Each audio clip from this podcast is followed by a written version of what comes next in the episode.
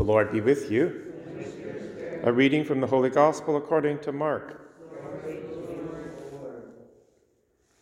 Now, after Jesus rose early on the first day of the week, he appeared first to Mary Magdalene, from whom he had cast out seven demons. She went out and told those who had been with him, while they were mourning and weeping. But when the disciples heard that he was alive and had been seen by her, they would not believe it. After this, Jesus appeared in another form to two of them as they were walking into the country, and they went back and told the rest, but they did not believe them. Later, he appeared to the eleven themselves as they were sitting at the table, and he upbraided them for their lack of faith and stubbornness because they had not believed those who saw him after he had risen. And Jesus said to them, Go into all the world and proclaim the good news to the whole creation. The Gospel of the Lord. In today's Gospel, as we continue our celebration of Easter, we see the mercy of God because, first of all, he appears to Mary Magdalene Mary then tells the disciples what she heard, but they don't believe her. Jesus doesn't give up. He then appears in another way to two of them. They go back and tell the eleven. They don't believe. He then appears to the eleven themselves. So, three times in three different ways, Jesus appears to those eleven. And on the third time, they finally get it.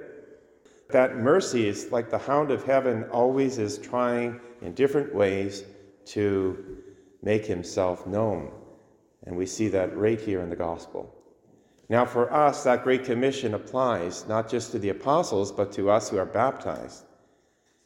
Question is whether we will take up our call, which is the great mission of baptism in the church, and that's to proclaim the good news in whichever way we can, given our charisms and talents and so forth, situation in life. Now, like the disciples, we can balk or have different ways of skirting that mission. First of all, we can think we're unworthy. But notice what Jesus does. He chooses the most unworthy, Mary Magdalene, when she had seven demons. How does he prepare her? He exorcises those seven demons. So he doesn't choose the qualified, but qualifies the chosen. The great mercy of God. We can then say, well, we're not eloquent. We can't speak. God will qualify us, as he did those 12. Notice the rulers and educators, the elders, the scribes, they looked at Peter and John and they said, they're uneducated, they're ordinary, but they're companions of Jesus. And they had to order them to stop speaking because they were so compelling. So the fact that we're not eloquent or we think we're not educated or don't have the training, again, Jesus doesn't choose the qualified but qualifies the chosen. And each of us are chosen in our baptism.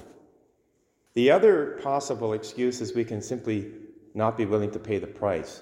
There is a price for being faithful to the teachings of the church. Are we willing to do that?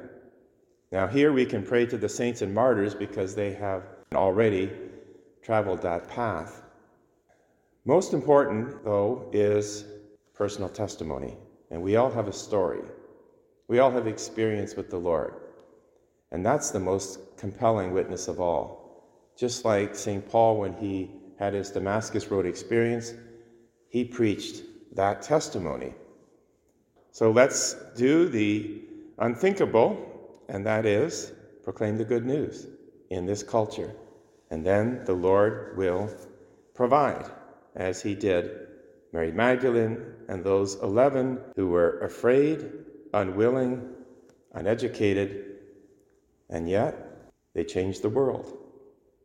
Jesus does not choose the qualified, but qualifies the chosen.